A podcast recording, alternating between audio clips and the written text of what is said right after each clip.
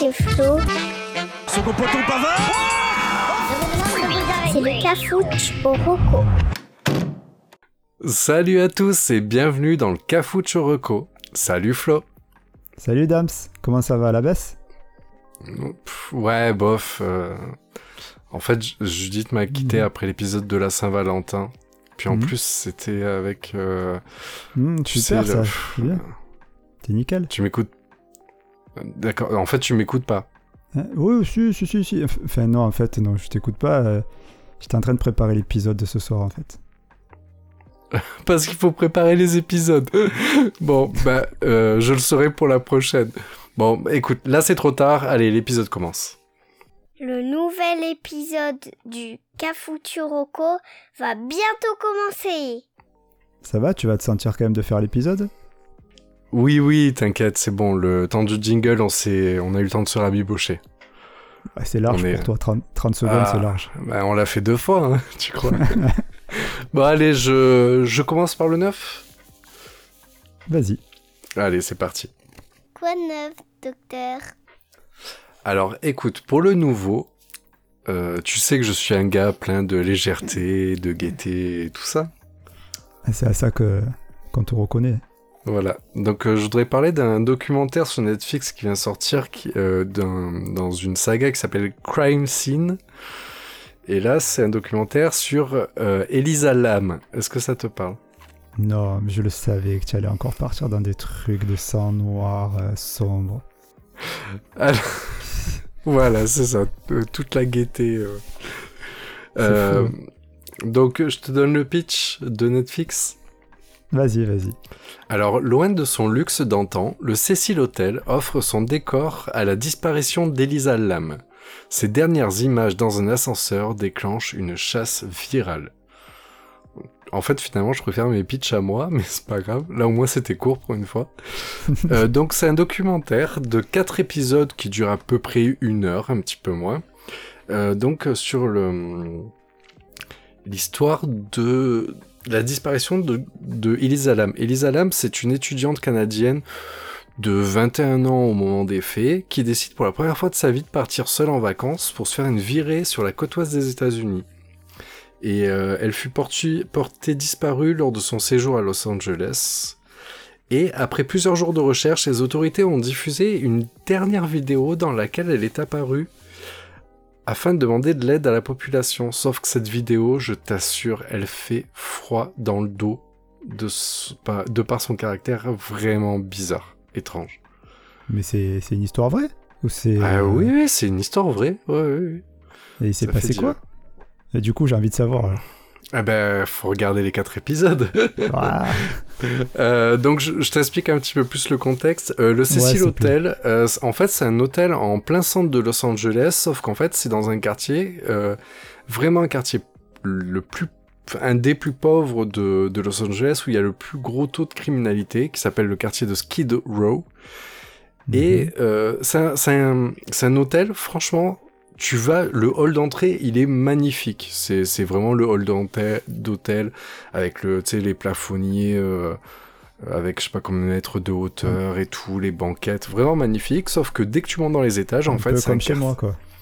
Oui, voilà, bah, l'entrée ressemble un petit peu à toi, la taille de tes placards. Oui, oui, c'est pas mal. Voilà. Sauf qu'en fait, en réalité, quand t'arrives dans l'étage, c'était un hôtel en fait qui était à l'hôtel a été créé en 1924. Donc c'était vraiment à l'âge d'or, tu vois, Hollywoodland et tout ça, tu vois le délire. Ah ouais. Sauf que les années passant, en fait le quartier est devenu vraiment moyen et tout, et du coup l'hôtel, c'est devenu un peu plus bof, on va dire, très très bof. Et la fille, elle va passer ses vacances là-dedans, quoi. En fait, c'est un petit peu le problème. Je vais pas aller dans tout le truc parce qu'en fait, le documentaire l'explique mieux. Mais en gros, c'est un hôtel qui est très connu. Au-delà d'Elisa Lam, c'est un hôtel qui est malheureusement très connu pour ses faits divers. C'est-à-dire que c'est un hôtel où il y a eu de nombreux suicides, des meurtres, des affaires criminelles. C'est un hôtel très connu parce que de plusieurs tueurs en série y ont séjourné. Ah oui, d'accord. Voilà, il a une très très bonne réputation. Pour les fans d'American Horror Story, il y a la saison 5, si je me trompe pas, qui est dédiée à l'histoire de cet hôtel. Ah oui, il est carrément des histoires... Ah oui, non, je ne connaissais pas, d'accord. Sauf que, voilà, du fait de sa réputation, l'hôtel, t'imagines bien qu'il a du mal à faire venir des gens. Et bon, là, malheureusement, après Elisa Lam... depuis Elisa Lam, ça a ramené une nouvelle population, c'est un peu particulier. Ah ouais. Mais en gros, l'hôtel, pour s'en sortir, a en gros fait une petite tricherie où en gros, le premier étage... a été refait et il a sous le nom d'un autre hôtel. Et en gros, les touristes se font facilement avoir. C'est un hôtel qui est en plein centre de Los Angeles. Les prix sont très abordables. Mmh. On va dire qu'il y a souvent des touristes qui se retrouvent dans cet hôtel sans se rendre compte dans quel quartier ils vont. D'accord. Ouais, mais il y en a qui doivent y aller aussi pour justement s'il se passe des choses bizarres. Ou... depuis l'histoire d'Elisa Lam, effectivement, ça a attiré des curieux de l'étrange, on va dire. Tu m'étonnes. Donc, juste pour l'explication, donc Elisa Lam, bon, ben voilà, la fille, 21 ans, elle vivait encore chez ses parents, c'était une étudiante, et en fait, voilà, elle voulait s'émanciper un peu, faire son premier voyage, mais c'est vraiment une fille gentille, sage, elle prenait pas de drogue, elle buvait pas, tu vois, elle faisait pas voilà, vraiment très gentille, d'origine chinoise, et enfin, voilà. Pourquoi ça veut dire quoi, ça? C'est le moment raciste?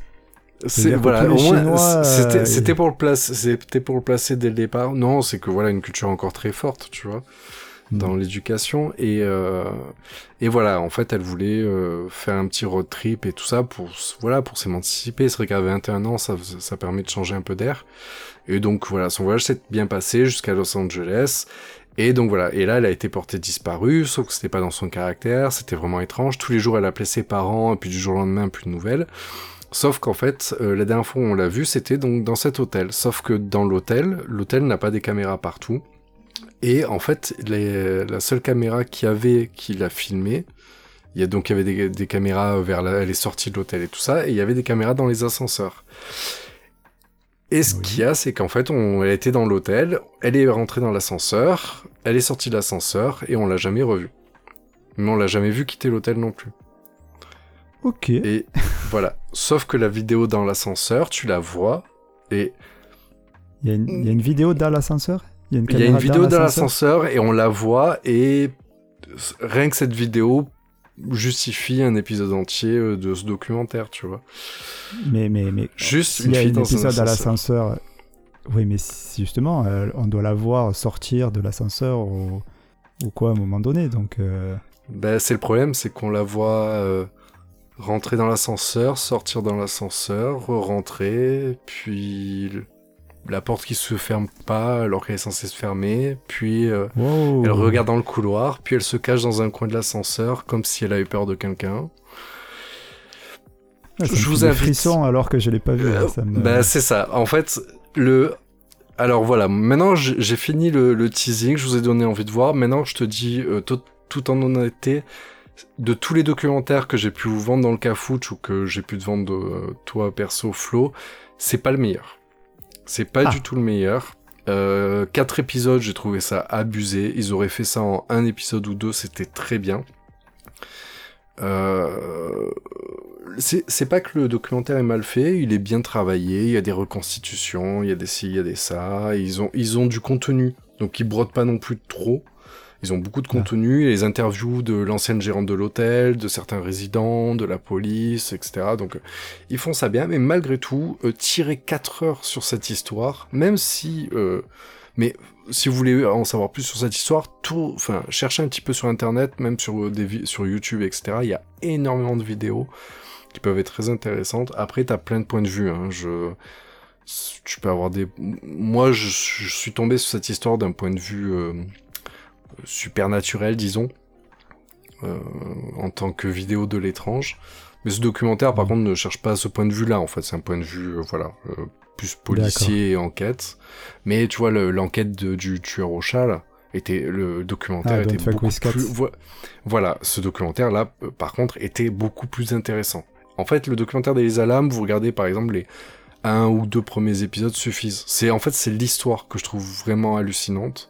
D'accord, mais le documentaire, voilà, est pas à la hauteur de Don't Fuck With Cat, où t'as des rebondissements de fou, etc. D'accord. Mais bon, mais ça voilà, me donne quand même envie d'aller jeter un œil, ne serait-ce, comme tu dis, si je passe pas par le doc, mais peut-être aller voir l'histoire, parce que ça, c'est très intriguant. Franchement, vous tapez Elisa Lam sur YouTube. Enfin, si vous, voilà, s'il est pas trop tard, vous êtes pas tout seul, parce que je t'assure, ça, tu peux pas rester. La vidéo doit durer 3-4 minutes, tu vois. Ouais, 4 minutes. Y a tu tapes Elisa Lam. Il y a juste un truc qui me perturbe. Est-ce qu'elle a un lien de parenté avec la chanteuse? Non. Voilà. Donc Elisa E-L-I-S-A, Lam L-A-M. Il y a pas de 2A. D'accord. Bon, oui, non, si elle se met à chanter, RH. Non, on ne consomme pas cette blague, à tout moment tu la coupes. Hein. Oui, bah non, tu rigoles, quoi. C'est la honte pour toi, pas pour moi. Hein. Moi, j'ai rien dit. Foiré. Non, voilà, en tout cas, si le documentaire, vous pouvez tenter, mais en tout cas, le documentaire a cet avantage d'avoir mis en lumière cette histoire. Et cette histoire, elle est juste géniale. Rappelle-moi juste le titre, c'est Netflix, c'est ça ? Ouais, sur Netflix, donc ça vient tout juste de sortir il y a quelques jours. Et le documentaire s'appelle, donc c'est Crime Scene, je pense que c'est une, tu vois ce que je veux dire, c'est une licence ou une saga, j'en sais rien. C'est Crime Scene, Elisa Lam. Okay. Donc je pense qu'il y aura peut-être d'autres Crime Scene qui vont sortir petit à petit. Très bien, ben merci. Voilà, maintenant que je vous ai mis en joie, je t'invite à passer dans le vieux. Allez, je prends la main. Quand c'est plus neuf, bah c'est vieux. Bon, tu m'as bien mis dans l'ambiance là. Ouais. Ça va être bien d'enchaîner. Je vais essayer. Bon, alors, je vais parler d'une série pour l'ancien. Je vais te donner le nom belge et on va voir si tu la trouves, ok ? Donc, le nom belge, c'est Toubib or Not Toubib. Ah ! Attends, t'as trouvé ? Bah oui. Ah, tu me gâches tout. Moi, j'avais marqué que tu trouvais pas. Parce que c'est fou de trouver quand même ça. J'ai aucune idée de ce que c'est. Ah voilà, merci. Bon allez, je vais te donner un autre indice. Le générique.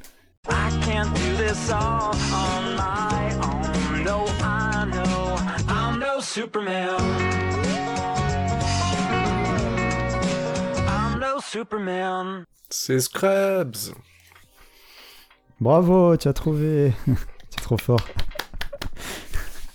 Oui, effectivement, dans Scrubs, une série comique américaine qui a été créée en 2001 par Bill Lawrence. Pour info, il a aussi fait Spin City et Cougar Town. D'accord. Donc, c'est une série qui contient 9 saisons. En tout, il y a 182 épisodes qui durent environ 22 minutes. Donc, pour l'histoire. C'est du format court, je ne me rappelais pas. Exactement, ouais, c'est Friends et compagnie. Donc Scrubs, ça raconte l'histoire de jeunes internes en médecine qui rentrent à l'hôpital du Sacré-Cœur pour parfaire leurs études. La série, elle tourne principalement autour de JD, qui est interprété par l'acteur Zach Braff. Et en fait, JD, il est resté un grand enfant, et en fait, souvent dans sa tête, il change les événements du réel, en les imaginant de façon complètement loufoque. Il a une petite voix qui parle à sa tête et tout ça, et il imagine les personnages autour déguisés ou dans des situations particulières. Il travaille et il vit aussi en colocation avec son meilleur ami Turk, avec qui il a une amitié très fusionnelle. Et à l'hôpital aussi, il fera la connaissance d'Eliott, c'est une autre interne dont il va tomber rapidement amoureux, de Carla, l'infirmière, du Dr Cox, qui va devenir son mentor, mais aussi du concierge qui va le prendre en grippe à JD et qui va lui faire passer le... Le papa dans The Middle. Ouais. Pas du tout. Si. Je sais pas, c'est quoi The Middle ? C'est une... Malcolm ? Non, mais Malcolm, The Middle... Non, c'est The Middle, c'est une série dans le genre Malcolm, et il y a le papa qui est super gentil, et effectivement, en fait, c'est le concierge ? Le concierge, ouais. Et du coup, ça fait plaisir de le voir dans un autre rôle, justement. Mais c'est marrant de passer de l'un à l'autre. Je connaissais pas, mais il est génial. Hein. Lui, le concierge, il est énorme. Alors, en fait, tous les personnages sont super bien écrits et liés à la folie, leur caractère lié à la folie de JD, justement. Pour moi, ça fait de Scrubs l'une des meilleures séries comiques que j'ai jamais vues, honnêtement. Vraiment. Elle est sous-cotée, largement sous-cotée, parce qu'elle est pas hyper connue. C'est pas comme Friends, justement, comme je parlais tout à l'heure. C'est le même format, mais pour moi, elle est même au-dessus, hein, honnêtement. Après, c'est pas tout à fait le même style.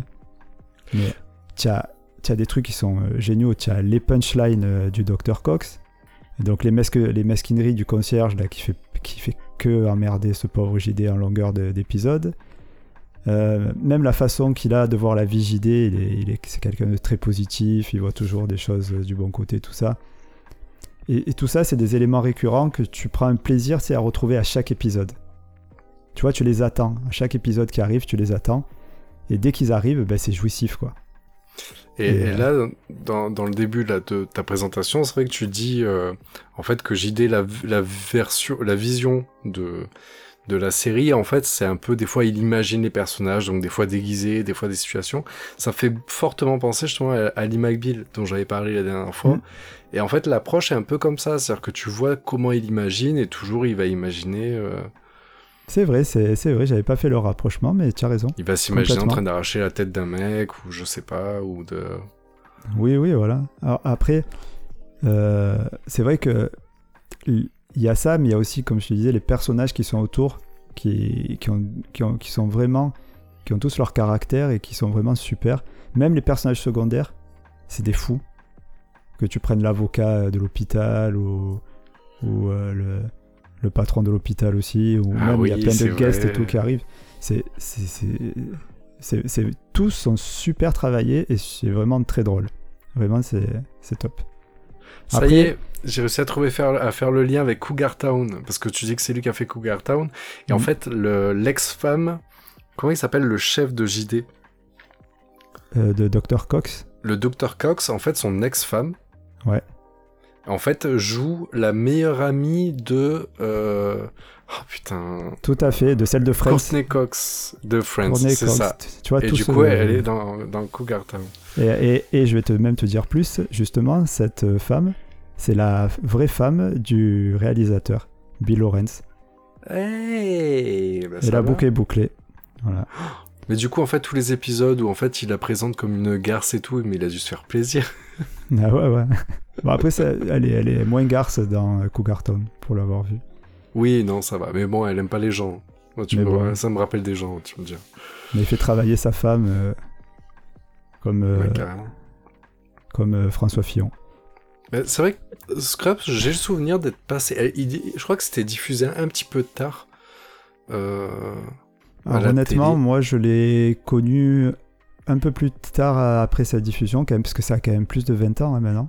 Moi, je l'ai connu que c'était déjà terminé. La saison 9 était terminée.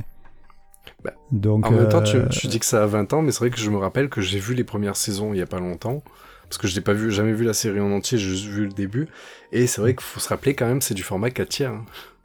Ah oui, ah non, mais c'est vieux, c'est de l'ancien. Hein. Après, tu ne l'as pas vu en entier, mais ce n'est pas très grave, honnêtement, parce que déjà, c'est pas très grave. Jusqu'à la saison 8, c'est génial. La saison 9, par contre, tu peux la mettre de côté. Déjà parce qu'il n'y a plus les acteurs principaux, il reste que le Dr Cox et Turk, donc il n'y a plus JD déjà. C'est bizarre. Hein. Ouais, ils ont voulu tenter un truc, ça n'a pas marché, ils ont arrêté. Ouais, juste pour info, en mars 2020, donc pendant le confinement, les deux acteurs principaux, donc JD et Turk, ils ont créé un podcast où ils reviennent sur les épisodes de la série. Oui, je l'ai vu passer. Ah, tu l'as vu passer ? Mais ça peut être super intéressant si on est anglophone comme nous. Hein. Bah, oui, voilà. Après, c'est ce qui freine un petit peu quand même. Ouais, mais bon, je vais le tenter parce que c'était vraiment... Ça me donne envie d'en savoir plus sur cette série. Bah, après... de ce que j'ai vu, en fait, c'est qu'en gros, chaque épisode du podcast, ils lisent le script de chaque épisode et ils discutent en gros des secrets de tournage, c'est pas ça ? Ouais, c'est ça. Ouais, je l'ai pas écouté, mais d'après ce que j'ai compris, c'est exactement ça. Mais c'est le titre du podcast, c'est pas un délire genre amis dans la série, amis dans la vraie, amis dans la vie ou un truc comme ça. Non, faux docteur, mais vrais amis. Je suis presque. C'est possible, je connais pas le nom. Comment ça ? Faudrait que je fasse clac clac clac, mais bon. Bon, on le mettra en description. Ou alors tu Fake Doctors, Real Friends with Zach and Donald. Putain, tu es un phénomène. Ah. C'était sorti de la tête. C'était Robin. Bah oui, voilà, c'est dans mes souvenirs. Ah. Bah ouais, non, ça peut valoir le coup. Après, au niveau de la diffusion, C'est honteux, mais il est sur aucune plateforme de streaming. Ah, c'est dingue. C'est fou. C'est... tu le trouves en DVD facilement. Hein. Tu peux, en plus, pas très cher. Tu as les 9 saisons pour à peu près 60€ sur Amazon, par exemple. Après, si vous connaissez pas et que vous avez envie de voir à quoi ça ressemble, allez voir des extraits sur YouTube. Vous trouvez plein d'extraits des meilleurs moments et tout, avec le concierge et tout. N'en regardez pas trop pour quand même vous laisser un petit peu. Par contre, il y a un point où je tiens à mettre en avant, même si je veux dire, tu connais beaucoup mieux la série que moi, mais moi, c'est ce qui m'a fait essayer et que je veux bien te rejoindre sur le fait que c'est une super série. C'est que je suis un grand fan des bromances. Ah oui, alors là... Et là, ah, si vous voulez une histoire d'amitié, mais comment dire... Ah ben, je l'ai dit, ils sont fusionnels, hein, les deux. Voilà, je sais pas comment expliquer la bromance, parce que pour moi, c'est un mot qui montre bien le truc, parce que c'est d'amour, mais platonique, mais... Fraternel, ouais. Voilà, oui, mais c'est plus que genre deux potes qui vont boire des bières, c'est... Ah ouais, ouais. Ils se font des câlins toutes les 5 minutes, machin, enfin c'est trop mignon, quoi. Ouais, et puis en plus, comme tu le disais, ils sont amis dans la vraie vie. Et même avant c'est Zach Braff, donc JD, qui a fait, qui a fait prendre le Turk, alors c'est Donald son prénom, mais je sais plus son nom, dans la série, c'est lui qui l'a fait engager. Ah, mais du coup, d'où cette sensation de complicité, ok, elle était authentique, en fait. Ah ouais, tu le ressens complètement dans la série, et c'est authentique, ouais, c'est vraiment des vrais potes. C'est chouette. Avant la série. Voilà. Scrubs, qu'on peut retrouver nulle part. Nulle part. Ça marche. Bon, après, pour les doués du téléchargement, il y en a toujours qui pourront se débrouiller. On n'incite pas, hein. Pas du tout. Moi, je vous conseille. Il y a un site qui est très sympa, c'est Non, je déconne. Non. Bah après, tu sais, notre amie Célia m'a rappelé qu'on pouvait aussi pousser les gens à aller jeter un coup d'œil sur Vinted. Parce qu'en fait, suite à ma reco sur Dawson, en fait, elle allait jeter un coup d'œil et sur Vinted, elle a réussi à trouver. Et effectivement, on peut trouver des gens qui vendent soit les saisons, soit les intégrales. Mais vous pourrez. Ally McBeal, Dawson, elle a réussi à les trouver. Donc voilà, donc pas hésiter d'aller voir chez Scrubs, on ne pourrait pas le trouver sur des sites d'occasion comme Vinted ou Le Bon Coin. Qu'est-ce qu'on ferait pas sans Célia ? Eh oui, c'est ça. Et de toute façon, on a un deal, on doit la citer 1 à 3 fois par épisode. C'est ça. On n'a pas le choix, sinon elle vient chez nous. Voilà, sinon elle nous coupe le micro. Ouais. Allez, bah, t'as fait le tour, je crois. Ah oui, ça va là, ouais, je pense que j'ai tout le monde. On passe à l'insolite. Bah, allez, on passe à l'insolite pour revenir sur du joyeux. Vas-y. Allez. Et voilà, c'est fini. Non, je rigole, c'est l'insolite. Alors, pour l'insolite, je voudrais te parler d'une chaîne YouTube qui est relativement récente, qui a été créée en novembre 2018, qui s'appelle Fouloscopie. Est-ce que tu en as déjà entendu parler ? Non, Fouloscopie, ouais. Je connais la coloscopie. Voilà, bah c'est pareil, sauf qu'en fait, tu fouilles... Mais c'est pas le cul. Voilà, non. Donc la fouloscopie, en réalité, c'est un mot qui n'existe pas, mais c'est un mot qui est très intéressant. Donc en fait, le pitch de la chaîne YouTube, c'est « Découvrez la fouloscopie, la science du comportement des foules, panique, mouvement de foule, propagation des rumeurs, réseaux sociaux, intelligence collective ». Donc la chaîne est créée par Mehdi Moussaïd, qui est chercheur en sciences cognitives à l'Institut Max Planck de Berlin. Alors je te rassure tout de suite, c'est une chaîne française. Hein. Donc Mehdi Moussaïd est un Français, mais donc il fait ses recherches à Berlin. Donc cette chaîne, écoute, c'est une petite chaîne. Bon, elle a quand même 223 000 abonnés, hein, tout va bien. Mais en fait, il n'a que 16 vidéos sur sa chaîne. Par contre, je trouve qu'elles sont bien travaillées. Donc ce monsieur, Mehdi Moussaïd, il a inventé en quelque sorte ce mot fouloscopie pour un peu résumer son domaine de recherche, parce qu'en fait c'est très difficile à établir. En gros, il travaille sur le comportement de la foule, mais en tant que quantité. C'est trop vague, c'est ça ? Non, j'essaie justement de comprendre. Quand tu dis en tant que quantité... C'est qu'il parle de la foule comme d'une seule personne. C'est ça. En fait, il, par exemple, lui-même fait ce parallèle. c'est que, par exemple, tu parles des poissons. Et en fait, tu sais qu'un poisson, bah, tu sais comment ça respire, tu sais comment ça se déplace, tu sais où il va, etc. Et t'as le banc de poissons qui va former une entité, effectivement, et qui va du coup avoir une action particulière. Ou, tu sais, une nuée d'oiseaux, ou des choses comme ça. Ouais, je vois. Et en fait, lui voit, sauf qu'il voit d'un point de vue de l'humain. Et en fait, il travaille, et il fait des recherches, en fait, sur l'individu, mais d'un point de vue collectif. C'est-à-dire qu'en fait, il regarde pas chaque individu individuellement comment il réagit, et en fait, il réfléchit sur les foules. Je vais donner quelques thèmes, par exemple, où, en fait, il traite, il donne des éléments de réponse. Des questions qu'on se pose tous, par exemple, tu sais, la question de est-ce que dans la vie on doit être un mouton ou est-ce qu'on doit être innové et faire toujours des choses différentes. Très bonne question. Ouais. Par exemple, voilà, parce que beaucoup, moi j'entends plusieurs personnes autour de moi qui ont ce raisonnement en disant oui, il ne faut pas tous être des moutons, etc. Bah, lui, en fait, à travers ses études, surtout que ses études sont faites à partir de plein de points de vue, tu vois, de sociaux, d'un point de vue même capitaliste, d'un point de vue... Enfin, voilà, c'est vraiment la foule dans tout ce qu'elle peut être. Donc, par exemple, il a... Et c'est toujours des vidéos qui sont... C'est pas des vidéos... Attention, hein, c'est pas des vidéos ennuyantes. Ennuyeuses ? Ou ennuyeuses, ouais, plutôt. Mais, en fait, voilà, il vulgarise... C'est un très bon vulgarisateur, du moins dans ses vidéos. Après, vous pouvez trouver des vidéos si vous tapez Mehdi Moussaïd sur YouTube ou autre. Il fait des vrais salons, etc. Voilà, c'est ça. Mais en fait, là, ces vidéos sont là un petit peu comme tous les vulgarisateurs scientifiques que vous trouvez sur YouTube. Il est là pour toi te donner des clés et t'explique un peu comment ça fonctionne. Donc voilà, par exemple, il arrive à expliquer vraiment d'un point de vue statistique, d'un point de vue...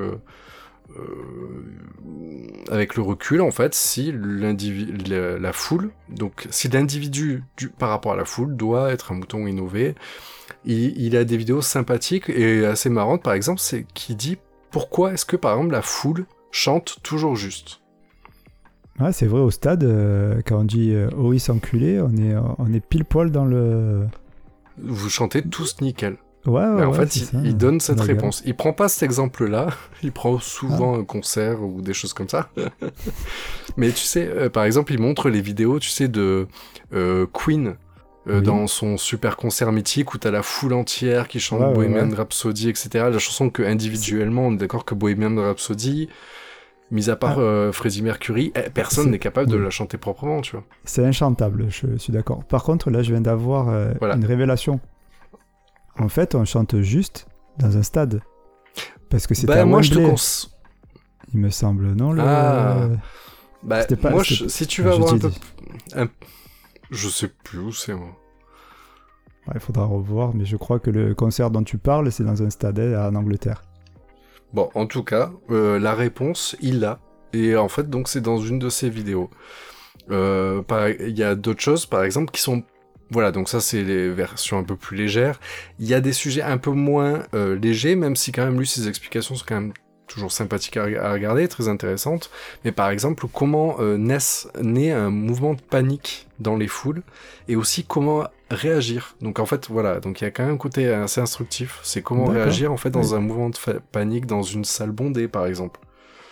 Ah oui, d'accord, il donne en plus, il explique pas juste, en plus il donne des indications. Déjà, il y a beaucoup de visuels, en plus le mec a une formation d'informaticien, c'est-à-dire que non seulement, donc en fait, du fait d'être chercheur, en fait, il sait gérer les stats, et en fait, comme c'est un informaticien, en fait, souvent, dans ses vidéos, par exemple, il va te faire un logiciel, il va dire, bon, ben voilà, je te design une salle en 2D, tu vois, il te fait une salle, il fait, bon, ben voilà, là, je vais faire des individus, et là, du coup, je vais faire réagir un individu, et en fait, du coup, tu vas avoir une animation où tu auras les petits points qui vont réagir et qui te permet de totalement... Enfin, c'est très visuel, c'est très facile à comprendre, etc. D'accord. Et par exemple, toi, je crois que c'est toi qui m'en avais fait en référence, mais par exemple, il a une vidéo, il explique... Tu te rappelles de Minority Report, l'histoire des pré-cogs ? Oui. Voilà. En fait, il y a une vidéo qui... Il fait une vidéo où il explique, parce qu'en fait, aux États-Unis, il y a des mecs qui ont réussi à développer un logiciel qui arrive à prédire des crimes. D'accord. Ouais, en fait, voilà. Mais en fait, c'est toujours grâce à des recherches sur la gestion des foules. D'accord. Ok. Voilà, donc voilà. Bon, mais il n'y a que 16 vidéos. Écoute, ouais, mais franchement, ça donne envie d'aller voir, d'en savoir plus.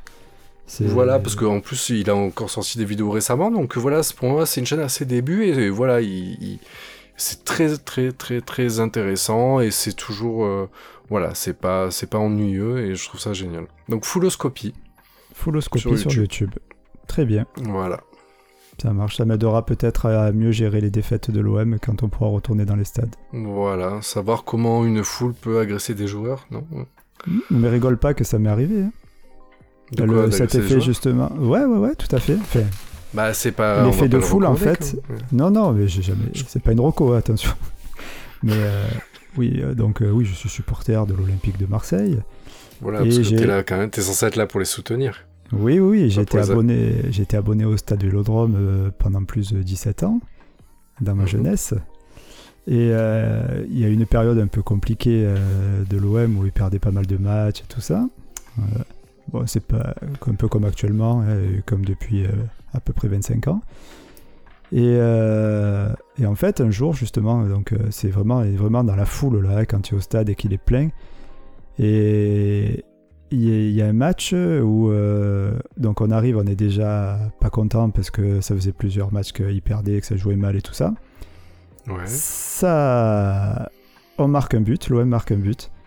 Donc on commence à se dire « Oh, quand même, c'est bien et tout, on va quand même un petit peu les encourager. » Ils marquent un deuxième but, donc ça nous remet bien le pied à l'étrier, on commence à bien chanter et tout. Et il s'avère qu'on perd le match 3-2. Et lors du troisième but, c'était contre Lens, je me rappelle.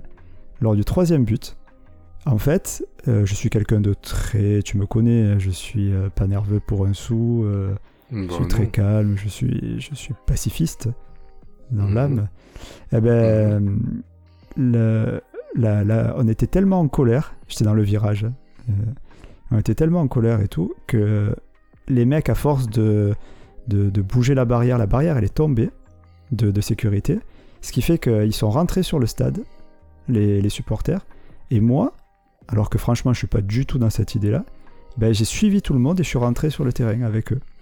Pourquoi faire, je sais pas. J'allais pas, effectivement, j'allais pas taper les mecs et tout. C'est un très bon exemple, je peux te confirmer que la chaîne Fouloscopie répond à cette question. Voilà. Bon, après, là, ce qui nous a, remis en place, c'est les CRS qui sont sortis en 2 minutes, quoi. Là, par contre, le cerveau, il est revenu. Ouais, parce qu'il y en a deux qui se sont pris deux coups de tonfa dans la figure, donc on est vite tous remontés. Mais sur le moment, tu te laisses emporter par la foule, comme le disait Edith Piaf. Emporté par la foule. Oh, quelle imitation, j'ai cru que c'était elle, Edith. Ah mais oui, mais elle est en moi. D'accord. Ok, j'aime bien l'idée. Très bien. Allez, bon, ben voilà, c'était une petite anecdote. À toi pour l'emprunter. Ouais, on va passer à l'emprunter. Merci pour l'anecdote. Ouais. C'est les rocos empruntés. Alors, l'emprunté. L'emprunté, je vais parler d'un film qui s'appelle Victoria, qui est un film allemand de 2015 qui a été coécrit et réalisé par Sébastien Schipper. Ah non, c'est pas l'accent, c'est l'accent anglais.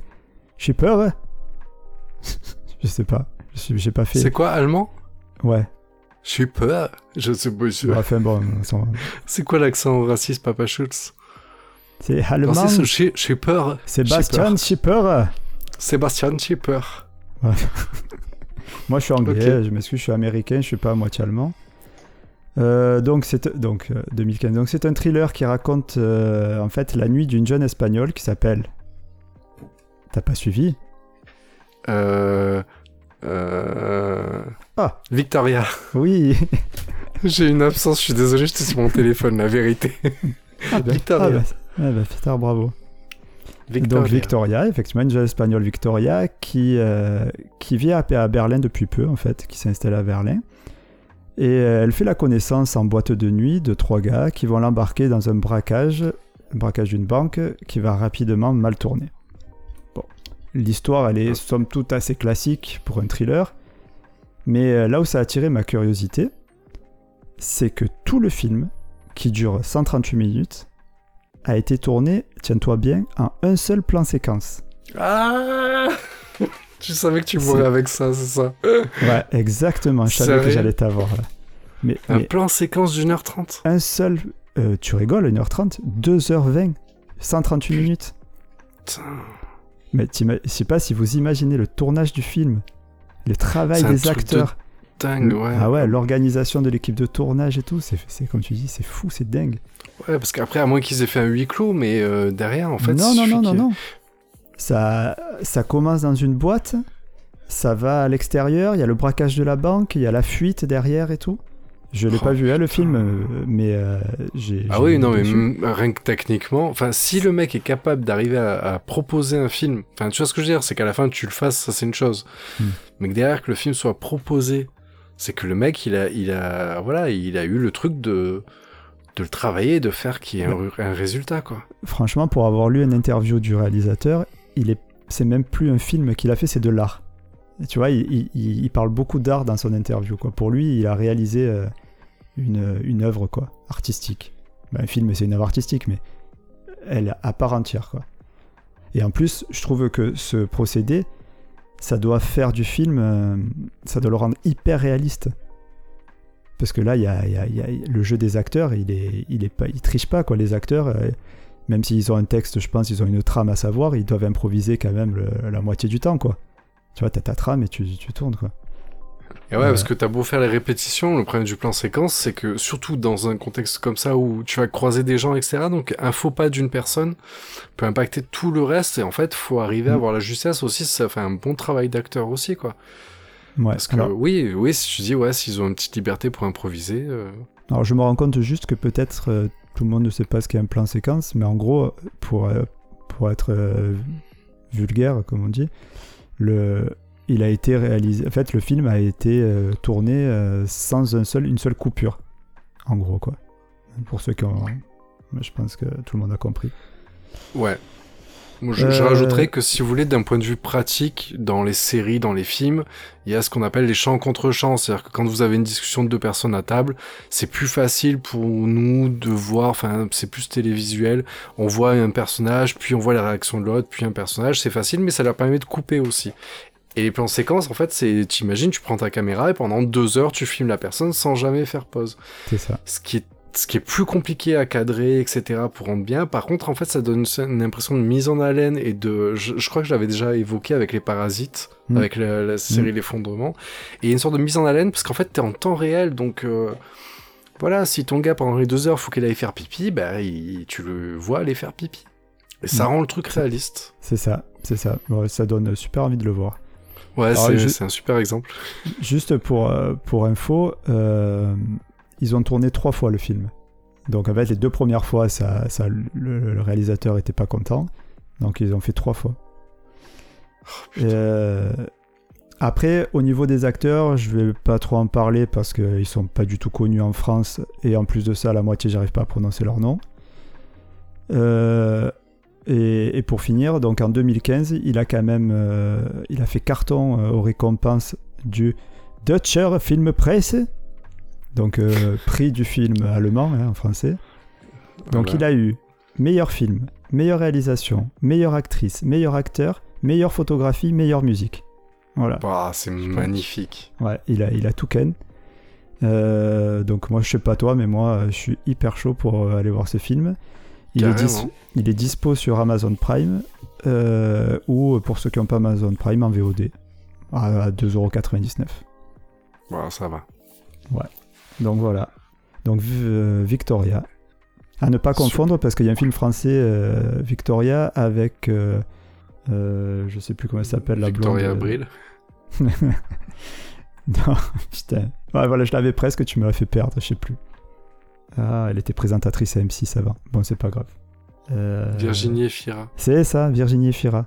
Ah, je l'aime bien. Ouais, mais bon, c'est pas pareil, je pense. Voilà. Ok, ça marche. Merci. On passe au récap. Ouais. Moi, j'étais parti pour télécharger... Enfin, pour chercher sur Amazon Prime Victoria. Ah, t'as vu, tu m'as chauffé. Ah, mais ça va quand même. Et moi, c'est Elisa Lam, c'est ça. C'est l'heure du récap. Alors moi, pour le 9, donc le documentaire Crime Scene, Elisa Lam sur Netflix, pour que vous ne rentrez plus jamais de votre vaisselle dans un ascenseur. Moi, pour l'ancien, je parlais de Scrubs, la série médicale déjantée. Voilà, une magnifique bromance qui ressemble à l'histoire de Flo et moi. Ouais. Sauf que toi, t'es pas noir de peau.